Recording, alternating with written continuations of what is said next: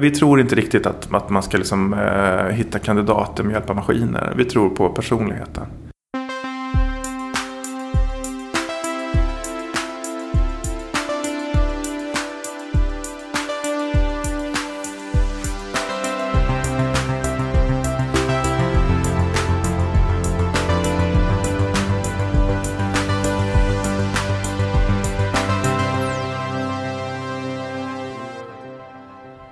Vi provar helt enkelt. Eh, det här är Framtiden, jag heter Christian von Essen. Vi är uppe hos eh, Switch In. En ny spelare som vi ska få höra lite mer om. Jag eh, sitter med grundare Johan Hagegård. Välkommen till Heja Framtiden. Tackar, tackar. Och tack för att vi fick komma till ert nya kontor. Berätta lite, vad är Switch In och vad är det du vill åstadkomma? Eller vad var grundproblemet som du såg? Men grundproblemet är att när man är egenföretagare så, så är det ganska, det är ganska jobbigt att rekrytera. Man, eh, när man är egenföretagare så har man inte all tid i världen. Man har ju ingen HR-person som hjälper en. Man kanske inte har en, en... Eh, jag var inte själv så himla duktig på att rekrytera i början. Jag vet inte om jag är det nu heller. Och när jag satte mig ner och funderade på sådär, men om man skulle göra om det här. Om man skulle starta från början. Hur skulle man göra det? Om man tittar på ungdomar som ändå är någonstans 40% av alla som sätts i arbete varje år. Hur funkar de och hur jobbar de och, och så. Och för några år sedan då pratade man om Mobile First när man, eh, när man gjorde webb och sånt. Eh, nu är det ju Mobile Only. Varför ska man sitta med en dator för? Varför kan inte jag klara av min ansökningsprocess rent mobilt? Både som kandidat och som eh, arbetsgivare. Och som tur är har du då utvecklat en app för detta. Ja, himla, himla tur. jo, men precis. Så, vi, så att vi har väl eh, gjort det. Eh, och den grundar väl sig i grund och botten på att göra det så enkelt som möjligt. Eh, vi har ju, vi som har jobbat ett tag i branschen, vi kanske är ganska aktiva på LinkedIn. Vi har ju en profil där som vi har lagt ganska mycket energi på. Uh, ungdomarna har kanske inte kommit riktigt lika långt. Uh, och man kanske inte är inne på sådana typer av sociala plattformar. Eh, varför kan man inte ha en enda ganska enkel profil? Lite som följebrevet. Där man faktiskt beskriver vem jag är och vad jag vill göra. Och var min passion ligger någonstans. Varför kan inte det få räcka? Vi kan ju erbjuda vidare läsning i olika länkar. Men det borde räcka för att skapa sig en första uppfattning för en arbetsgivare. Och arbetsgivaren i sig kan ju ibland, ibland ser man ju lite för långa annonser. Man ska berätta liksom första Mosebok. Eh, men, men eh, man borde kunna korta ner det här. Och då när man har två ganska eh, enkla och korta parter. Varför kan man inte men varför kan man inte swipa mellan varandra? Som vissa datingnätverk har. Ja, det var så jag fick presenterat En Tinder för jobb. Ja. och just det här, det här att hoppa över CV-tvånget och, och liksom rapa upp utbildningar och så här. Är det ligger lite i tiden att vi inte är så intresserade av det egentligen. Nej men jag tror det att, att eh, det, det, finns ju, det beror helt på vad det är för typ av tjänst ja. givetvis. Eh, men i många, i många eh, ska jag säga, enklare tjänster men man kanske inte har så himla mycket krav på jättelång erfarenhet. Man kanske inte sitter som vissa rekryterare som sitter och, och bedömer hur mycket tid det var emellan respektive tjänstgöring. Liksom det, de där datumen är kanske inte så himla viktiga. Utan att söker jag ett kafébiträde så vill jag veta vilket kassasystem man är, har jobbat med. Och lite hur länge man har jobbat som kafébiträde. Det räcker. Så. Mm. Så vilka typer av funktionaliteter bygger ni in då i appen? Så lite som möjligt. vad, kan, vad kan jag som eh, arbetssökande se då? Ja, men alltså, mm, du kan eh, givetvis filtrera annonserna på, på lite olika kriterier. Ganska vanliga. Bransch och heltid, deltid och, och fasta anställning och sådana saker. Och givetvis eh, plats. Eh, så att du kan filtrera ut jobben. Eh, och sen så kanske du får en lista på 200 jobb. Men när det handlar om att swipa höger eller vänster så är det ju inte speciellt svårt att göra sig en uppfattning om, om, den där, om jag vill söka jobbet eller inte. Är tanken att motorn också blir smartare då eh, utifrån mina preferenser? Nej, vi försöker hålla det så, så enkelt som möjligt. För att hålla det här också nere på en så, så ska man säga, billig nivå som möjligt. Det här ska inte kosta väldigt mycket pengar för en annonsör.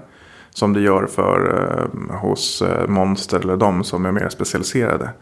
Eh, utan att ska vi vara en, en eh, ett allvarligt komplement till Arbetsförmedlingen hos en egenföretagare. Då kan vi inte ta ut så mycket pengar. Och då behöver vi ett så enkelt men ändå finurligt eh, interface som möjligt. Då. Så det är inte en avancerad AI-motor bakom så att säga? Absolut inte. Nej, men vi tror tvärtom. Jag vet att det liksom, eh, många i vår bransch eh, eh, håller bara på och, bygger AI nu för tiden. Eh, eller det de i alla fall tror är AI. Ehm, ja, precis det är det man vill säga. Men, men, nej, men vi tror inte riktigt att, att man ska liksom, eh, hitta kandidater med hjälp av maskiner. Vi tror på personligheten. Och det leder oss in till nästa aspekt av switching som egentligen är den stora aspekten av det. För att, eh, att liksom säga Tinder för jobb, det kan vem som helst. Alltså vem som helst kan hitta på att man ska swipa. Tittar man på appar idag så är det alla ska swipa. Liksom. Höger och vänster. Så, att, så det är inga konstigheter och det är ingenting som vi egentligen vill identifiera oss med på det viset. Utan det som är unikt för oss är att vi har ett betygssystem. Precis som, eh, som Uber eller TipTap eller vad det är. Vi måste börja betygsätta varandra. Och i och med att vi gör det då får jag som arbetsgivare också en second opinion på den här kandidaten. Så där, hur har den här kandidaten presterat på tidigare, eh, tidigare intervjuer? Ja, kolla här liksom. Alltså inte på jobbsituationer utan i intervjusituationer? Intervjusituationen. Precis som man gör i ett större företag. Då kanske HR-chefen tar första intervjun. Och sen så tar den, den eh, personal, säga, anställande chefen den andra intervjun. Och sen så kan den tredje intervjun görs av en kollega eller någonting. Eh, och, och de där personerna har man ju inte som egenföretagare. Och då ska man ju veta att 95% av Sveriges företag är småföretagare. Vi har, jag själv har aldrig haft någon sån. Och nu helt plötsligt så kan jag säga att men titta här, här är ju en person som liksom får fyror och femmor i, i allt, i alla intervjuer de gör. För man går ju på mycket intervjuer. Och att man inte får ett jobb är ju inte en nackdel. Det är ju inte någonting som är dåligt. Det innebär ju bara att konkurrensen är hög. Man kan ju vara liksom, jag sitter oftast med två, tre kalaskandidater på slutet. Och jag måste välja en. Och då väljer man den på, på något konstigt kriterium. Men jag vill givetvis låta andra veta att de mina, mina, den som kom två och trea var ju toppenkandidater. Så då är det alltså ett incitament också för den sökande att boka intervjuer och gå på dem och eh, vara så alert som möjligt så att säga. Exakt. Vi, Processen är ett verktyg i sig. Ja, precis. Det, vi vill ju verkligen premiera att man ska känna att om jag bara gör ett bra jobb så kommer jag liksom att, att få bra betyg. Det är inte riktigt dina, dina, ditt CV och dina, ditt nätverk är inte riktigt det som är det viktiga här. Här är det en personlighet vi, liksom, vi, vi träffar. Eh, och det ska inte vara så att den som har svart bälte i att göra CV och formulera med rätt superlativ är den som kommer på flest intervjuer. Det ska ju vara den bästa personen.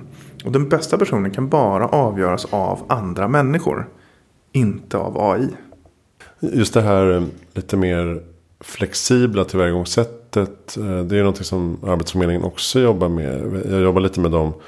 Och eh, de har bland annat snabba intervjuer där man, om man ska till exempel anställa säsongspersonal så kan man köra 10-12 kandidater på två timmar istället via videolänk.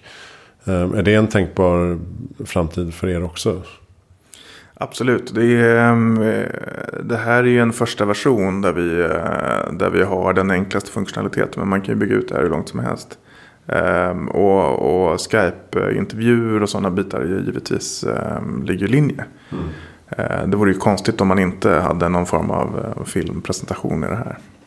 Ja, just det. Så det skulle man kunna bygga in i ekosystemet, i appen också. Problematiken med Arbetsförmedlingen är att man får ganska mycket eh, spill. Eh, och det är spill som vi som egenföretagare inte har tid med. Eh, när man söker personal så kanske man får 30, 40, 50 procent. Jag har fått 90 procent av personer som inte kvalificerar för mina jobb. Man har en press ifrån Arbetsförmedlingen på sig att man ska söka en massa jobb. Och så söker man vad som helst som kanske är i närheten av det jag kanske kan. Eh, och tänker inte på, på oss egenföretagare att vi har inte tid med det där. Vi hyr ut en, liksom en kontorsplats här till, eh, till ett café. Eller grundarna av det caféet. När de startade det caféet så fick de 300 ansökningar till en tjänst, till åtta tjänster. Och de annonserade inte ens i, i annonsmedia utan det var bara sina egna sociala kanaler. Och lägger du 10 minuter per ansökan att gå igenom CV och följebrev då är det 3000 minuter. Det är 50 timmar va? Och som grundare av ett bolag eller en entreprenör, det, det där har man inte tid med. Man vill ju lägga tiden på att utveckla bolaget. Så att vi har byggt in ett, ett, ehm, ett till betyg i det här som heter relevansbetyg. Där arbetsgivaren sätter hur relevant är den här kandidaten för eh, den här tjänsten som jag utlyser. Och söker du då ett, en tjänst där det finns ett skallkrav på 2-3 års erfarenhet och du inte har det så kommer du få låga betyg. Sök inte i relevanta tjänster. Så vi, till skillnad mot, mot eh, Arbetsförmedlingen till exempel, har ett inbyggt system som kommer att göra att man tar ner antalet ansökningar. Jag vill ju som företagare bara ha 5-10 relevanta ansökningar. Mm. Det jag kanske kallar tre till intervjuer. Hur ska ni få upp um, antalet uh, bolag då, som, som uh, syns hos er? Eh, genom att vara med i podden Heja Framtiden. Ja. Ja, det är ett uh, bra första steg. Ja. tycker många. Ja. Jo, men det är det största. Nej, men um, jag tror att um, det, finns en, det finns en ganska hög... Eh, det finns ett högt intresse hos, hos företagen, annonsörerna eller rekryterarna. Då, där man idag kanske inte riktigt har råd eller den riskviljan eh, att betala massa tusen lappar till en annonsplattform där du fortfarande får 50 ansökningar som är helt irrelevanta alla som jag pratar med är ganska trötta på Arbetsförmedlingens kvalitet. Det har ingenting med dem att göra. Utan det har att göra med att, att det finns väldigt många desperata människor, tyvärr, där ute. Som ju söker på måfå. Mm. Eh, och det är det man måste försöka ta bort. Eh, och, och, så jag tror att det kommer nog att komma också med ganska mycket PR i det här. Men då, då innebär det att jag som kandidat ser inte de jobben som jag inte är kvalificerad för? Eller? Jo, du ser alla jobb. Alla jobb du filtrerar för. Ehm, så att det, är där vi inte har de här matchningarna eller kvalificeringarna. Utan att du ser alla jobb. Men du ska ju veta att swipa inte höger om du inte kan. Om du inte tror dig passa för jobbet. Mm. Så får man ta konsekvenserna av det. Appen släpps nu? Ehm, så nu ligger den ute och nu ligger kampanjerna ute och, och snurrar rejält då för att börja driva in eh, kandidater. Så det är jättespännande. Vi sitter på tå här och trycker på F5 för att uppdatera i allt vi gör. Det måste ju vara lite hönan och ägget där. Om det inte finns eh, jobbannonser så kommer inte så många kandidater och vice versa. Mm. Jo men så är det. Eh, nu har vi nästan 7000 annonser inne idag. Mm. Eh, så, att, så att vi har möjligheten att skapa upp eh, användarbasen. Och det, är, det, är, lite som Uber egentligen. Så här. Ska de ha förare först eller ska de ha kunder första? Uh, och du kommer från uh, byråvärlden från början. Uh, hur kommer det sig att du gör detta nu? Ja, men det är en ganska lång historia som började 1987 när man skrev sina första rader basic kod på sin VIC64. och det här tekniska intresset liksom, som alltid har följt och alltid stått på, på de här teknikbarrikaderna och, och slagits mot uh, säga. men slagits i, i uppförsbacke. Eh, de senaste 10-12 åren så har jag drivit en digital byrå som heter Fairfax. Eh, och i och med det så har jag varit inne och snurrat i ganska många olika typer av projekt. Eh, och senast så startade jag ett augmented reality-bolag redan 2015 när AR knappt var, var påkommet. VR fanns ju men inte AR. Då. Och det ledde egentligen fram till det här kan man väl säga. Fast mycket, mycket lättare. men vad hände med AR-bolaget? då? Det finns inte kvar längre. Ehm, av den enkla anledningen att det är, det är så otroligt tidigt. Ehm, jag känner eh, väldigt, väldigt många i AR och VR i Sverige. Ehm, och det är inte så jättemånga som är kvar. Det är några få väldigt bra bolag. Eh, utav de här startupsen. Sen så har ju mycket av den där branschen tagits över av konsultbolagen också. Men vi, eh, vi vill inte vara ett konsultbolag inom AR utan vi vill bygga vår egen, eh, egen eh, plattform. Och det var alldeles för komplicerat för att förklara för en investerare. Vad skulle du säga att flaskhalsen är då för att det ska explodera? Det har att göra med hårdvaran. Vi går alla inom den där branschen går vi och väntar på Apple och, och Google på att de ska släppa glasögon. Eh, för att eh, Microsoft HoloLens som vi utvecklade på, de är ju inte speciellt, eh, kan man ju inte springa runt med på stan. Eh, utan vi måste ha glasögon som kommer ner i storlek. Och vi är ju inte så himla långt ifrån det där. Så att det kommer nog komma, men det kommer nog gå några år till. Jag tror att liksom alla entreprenörer har ju hybris i hur fort det här kommer gå. Och speciellt när man sitter i 2015 och tror att eh, 2016 kommer världen att förändras. Och sen blev det 2017 och sen blev det 2018. Ja, men jag trodde också, jag satt också och väntade på att Apple skulle släppa någon sån bomb eh, för två, tre år sedan. Ja, nej men de, vi har ju sett deras, ehm, deras eh, patent och sådär. Men jag tror att det är fortfarande, det krävs, det krävs så mycket prestanda i det här. eh, Som inte riktigt våra mobil... Tanken tror jag nog de flesta tänker är att det det är någonting som är kopplat till min mobiltelefon. Eh, I början kanske med en sladd. Men jag tror att fortfarande mobiltelefonerna orkar inte riktigt med. Det blir, det blir liksom en Minecraft-upplevelse i grafiken. Ehm, och det är inte liksom good enough för att det ska få en mass adoption. Nej, sen måste det finnas fantastisk mjukvara också direkt. Jo, jag tror, att, jag tror att en av de större problemen är också integritetsskälet. För att AR ska fungera, eller egentligen MR, nu kommer vi in på ett helt annat spår.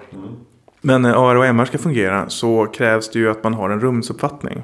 Att man vet var man är och åt vilket håll man står och tittar. Exakt. Och då krävs det kameror i kombination med, med GPSen. Google har ju sina Visual Positioning System till exempel.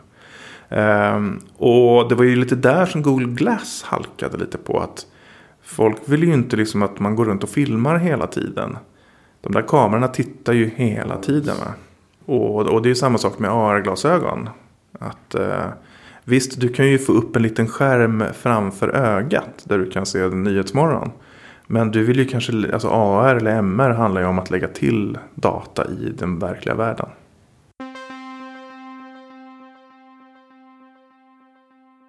Vad ser du framför dig då med, med switching? Vill du liksom... Um, ett slitet begrepp men du, du försöker disrupta någonting här.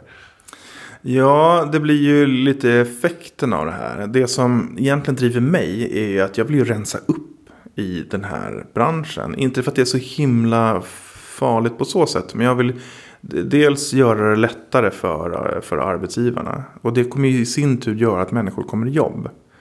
Eh, men i och med att arbetstagaren givetvis också betygsätter sin upplevelse av intervjun. Så har vi också en möjlighet att varna andra arbetstagare för dåliga miljöer. Dåliga arbetsgivare. Eh, så att har du en annons där arbetsgivaren har 2,0 i snitt. Jag skulle inte söka den. Eh, för då erbjuds det dåliga förmåner. Det kanske är en källarlokal. Det är en restaurang med råttor i köket. Ja, det kan ju vara vad som helst. Det kan ju vara chefer som inte beter sig på rätt sätt. Eh, Så jag vill verkligen att, att eh, kandidaterna känner att ja, men här finns det någonting, finns det liksom ett till lager av information som är viktigt för mig. För kandidaterna i den här ålderskategorin också, de väljer ju sina arbetsgivare. Inte som på min tid, då får man ju ta det man fick. Liksom. Utan de är väldigt, väldigt picky. Eh, Och då erbjuder vi dem ytterligare liksom en, en first line of defense. I att, ja, men akta dig för det här företaget. Ja, det är sant. Det finns inte riktigt... eh, ja, man har ju lite så här reko och sådana rekommendationstjänster. Men det är väl inte riktigt för arbetsgivare på det sättet kanske. Nej, det är ju inte det. Utan det visar ju kundupplevelsen av det här bolaget. Men det visar ju inte vad som pågår bakom kulisserna. Men, skulle, men kan gamla medarbetare gå in och döda ett betyg? Nej, det kan de inte göra om de inte nu har sökt den här tjänsten. Utan det är ju bara de som har, varit på intervju som, eh, som kan sätta betyg. Okay. Så att, men då skulle... Så, det skulle kunna vara så att arbetsgivaren förstår att det är jag som har satt, som har satt eh, en stjärna. Eh, Ja, precis. Men eh, kandidaten ger inte betyg förrän rekryteringen är avslutad. Till skillnad från arbetsgivaren. Den ger betyg på en gång. Men så fort rekryteringen är avslutad. För ber vi om betyg direkt efter intervjun så kommer arbetsgivaren få fem. Om det inte är en riktigt dålig intervju. Men de kommer att få fem liksom, för att man vill så. Det är ju lite som när man ger sin Uber-chaufför betyg. Liksom. Eh, men efter intervjun då får man ju en lite mer rättvisande bild av hur det här var. Då kan ju kandidaten vara lite mer ärlig. Sen tror ju inte vi att man vill sätta jättedåliga betyg om man inte tycker det. För att det ligger ju i människans natur ändå liksom att ha en, upprätthålla en ganska bra nivå. Just det. Eh, apropå tjata om Arbetsförmedlingen. Men just de här snabbintervjuerna som är videobaserade. Då, då får efter den så kan både arbetsgivaren och arbetstagaren fylla i om de fortfarande är intresserade. Och det tycker jag är rätt vettigt. Alltså att man inte får kvar en massa slöa folk i processen vidare. Är det en idé också att ha en sån knapp? Jo men det kan det vara. Vi eh, har ju också en, eh, en um, unik del skulle jag vilja säga. Nu är jag inte helt insatt i alla mina kollegors um, varianter. Men i, i switchen så får du ju feedback i processen. Så att du kan alltid se uh, hur det här företaget. Om du söker en tjänst, alltså swipar höger eller switchar höger som vi säger. Uh, så kan du se det sen i din lista. Så ser du här att ja, men eh, Kalles Café eh, de har börjat intervjua. Ja, okej. Okay. Fast jag är inte kallad. Ja, men då fattar jag liksom att jag kanske inte liksom ligger i topp där. Jag kanske inte behöver hålla mina eh, förhoppningar. Och sen när, när intervjun, när allting är avslutat så får du ju en feedback om att nu är det klart. Mm. Nu är det färdigt. Och det är ju någonting som framkommer när vi gör våra marknadsundersökningar. Att, att kandidaterna, det är deras största problem. Är att de får aldrig feedback. Mm.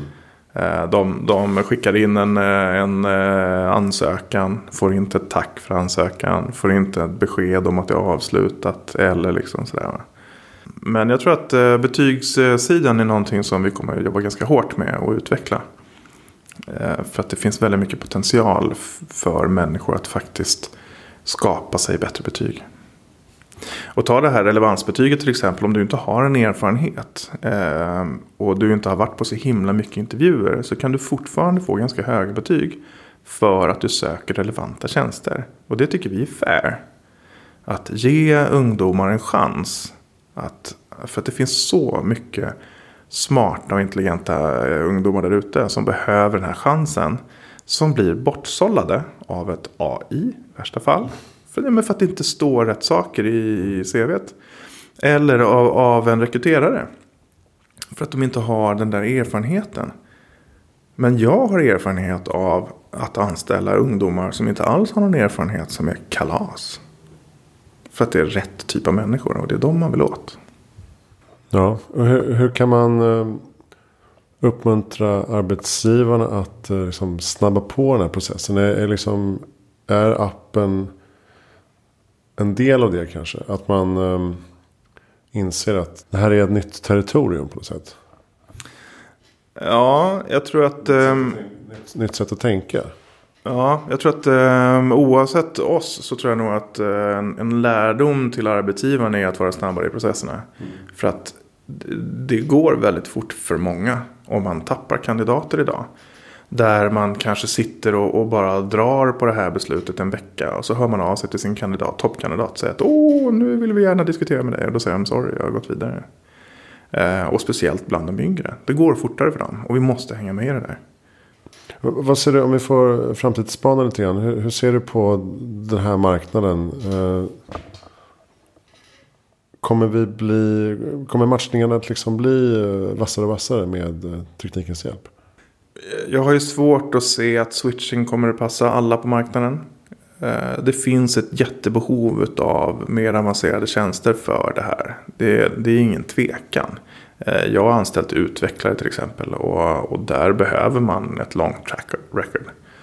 Eh, oftast liksom. Så att där kommer det att finnas. Eh, men det är ju inte den stora majoriteten. 1,4 miljoner jobb tillsätts varje år.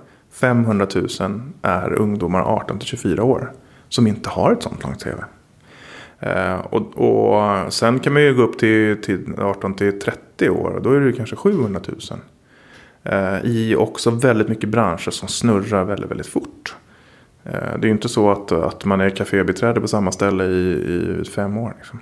Eh, så jag, jag, tror att den här marknaden måste utvecklas. Den måste bli bättre. Jag måste kunna sitta och sköta min ansökningsprocess på bussen på vägen hem. Det måste funka liksom. Och samma sak för arbetsgivaren?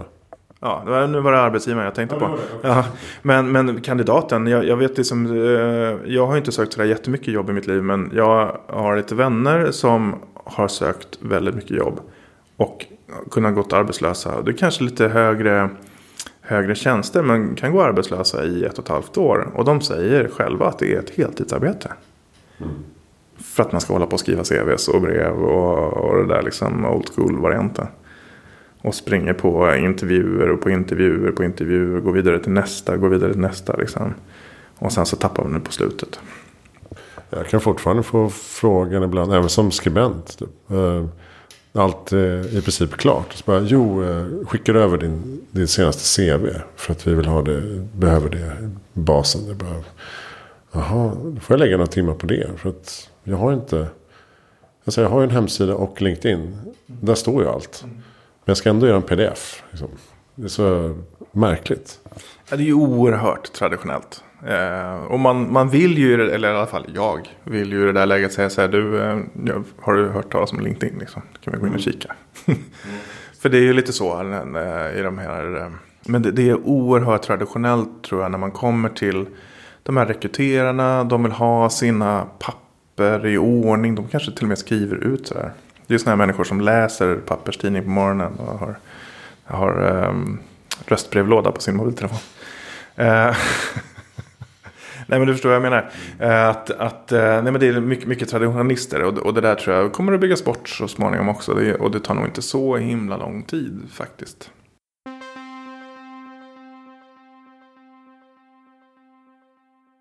Eh, du pratar om ungdomar mycket 18-24. Vad är bra sätt att liksom, locka dem till sin arbetsplats? Då? Jag tror mycket på rekommendationerna. Jag tror mycket på att man gör sin research i de bolag man vill komma till. Jag, jag pratar av egen erfarenhet eh, och ändå har drivit eget bolag i 11-12 år. Där man kanske inte har ett, ett stort varumärke. Man kanske inte är liksom en känd reklambyrå.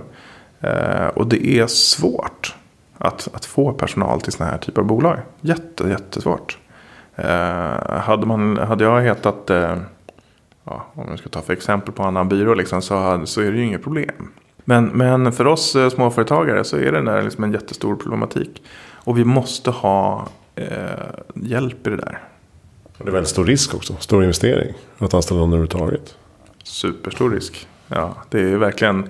Är liksom den personalen jag har haft här kan ju verkligen hjälpa eller hjälpa hela bolaget. Utan tvekan. Det kan ju gå så fort så att man inte hinner med. Uh, och, och, där är den här, jag, jag måste få hjälp. Jag, någon annan måste få träffa mina kandidater. Och säga så här att det här var en bra, det här var en stjärna liksom. För att vi är ju inte mer än människor och vi, vi eh, går ju på vår magkänsla. Och säger, ja men det här är en skön lirare liksom. Eh, den här skulle jag vilja jobba med. Och så kanske man inte riktigt tänker på kvalifikationer eller, eller uppfattar Eh, det som proffsrekryterarna uppfattar. Jag hade ju älskat att ha en HR, eh, en personalchef här. Det hade ju varit fantastiskt. Men nu har inte jag det. Jag har inte de eh, möjligheterna. Och då behöver jag switcha. Så du menar att appen kan bygga bort lite skön magkänsla? Ja. Ja, men jag, jag, jag fick något, något råd. Var sådär, ja men när jag rekryterade någon säljare en gång. Och, och det var någon kollega till mig som sa så här. Men kan du tänka dig att gå ut och ta ett glas öl med den liksom. Så anställ den. Det var det sämsta råd jag har fått kan jag säga. Ja, jag brukar höra tvärtom.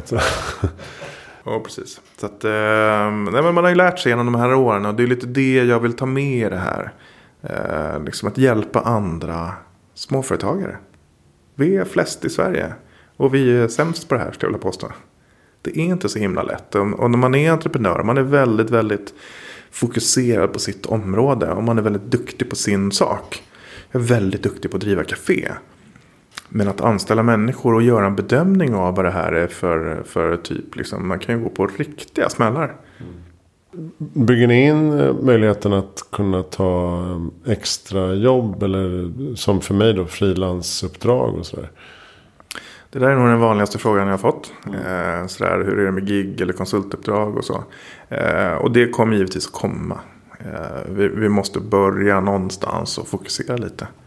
Eh, men, men det är klart att, att det här är en plattform som, som blir så enkel i det här. i, i eh, vikariejobb eller vad det nu kan vara. Att oj, nu behöver jag en ny, ett nytt kafébiträde imorgon och en vecka framåt för att när jag är sjuk. Liksom. Nej, men det är en perfekt plattform för det här. För vi kommer att ha antalet.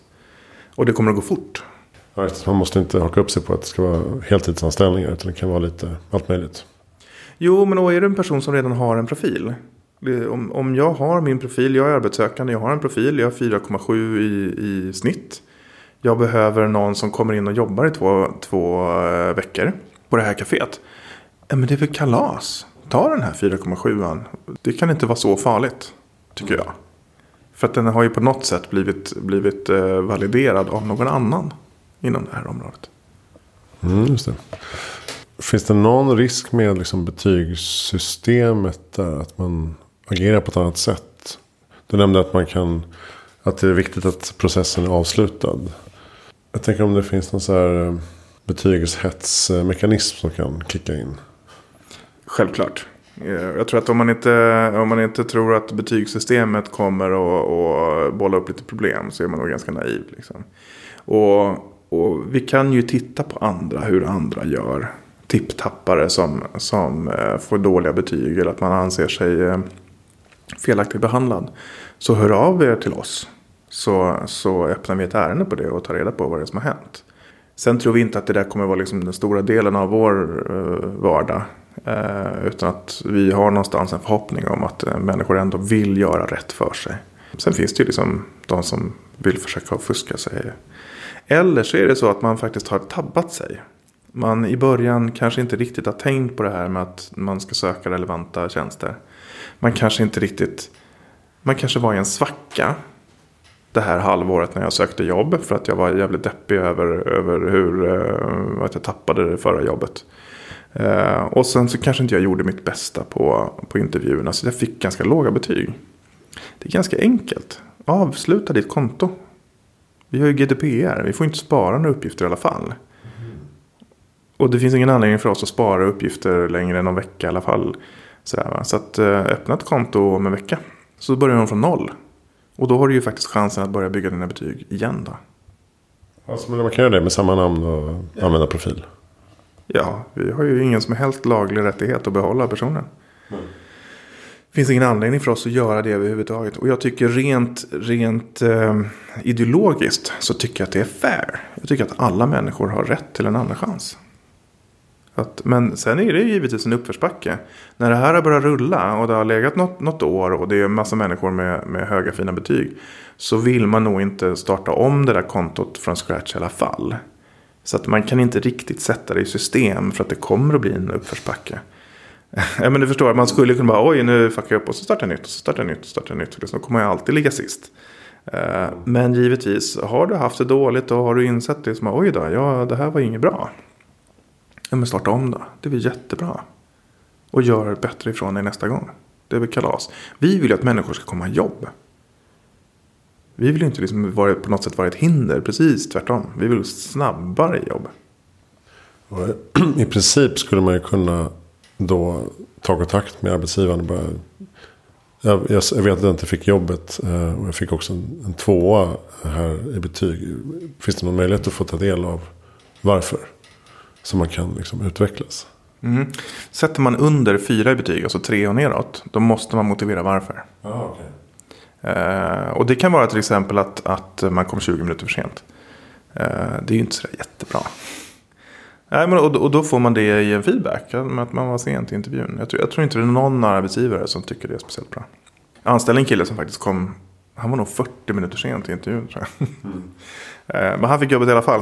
Eh, det visade sig att han var en väldigt duktig utvecklare. Men det var inte så himla bra just då. Och det var en väldigt, väldigt hög risk. Och sen så var väl inte han världsbäst på att komma i tid till jobbet. Eh, men han var en bra kille i alla fall. Liksom. Vad är ditt bästa tips för att göra världen bättre i framtiden? Oj, det där var ju en sådär skön liten eh, stor fråga. Men jag antar att du tänker i, i form av vårt arbetsområde. Nej. Nej, men jag tror att eh, jag tror generellt sett att eh, mer medmänsklighet i det här. Eh, i, I egentligen allt vi gör. Jag är ju en väldigt, väldigt stor tech-förespråkare. Eh, och AI liksom i all ära. Men man får inte liksom tappa bort människoaspekter mellan varandra. Eh, eh AI och, och AR för den delen är liksom inte det magiska. Utan jag tror att det handlar om att, att föra människor samman med det vi har istället. Inte låta maskiner ta över allting vi, vi skulle kunna göra själva. Bra. Eh, tack snälla Johan Hagegård för att jag fick komma hit. Tack så mycket. Och eh, kolla in Switch In ehm, appen då. Och eh, sajten är switchin.se. SE. Switchin.se. Bra. Vi heter Heja Framtiden. Finns på hejaframtiden.se. Ett Kirsta och nästa gång pratar vi om något annat. Hej.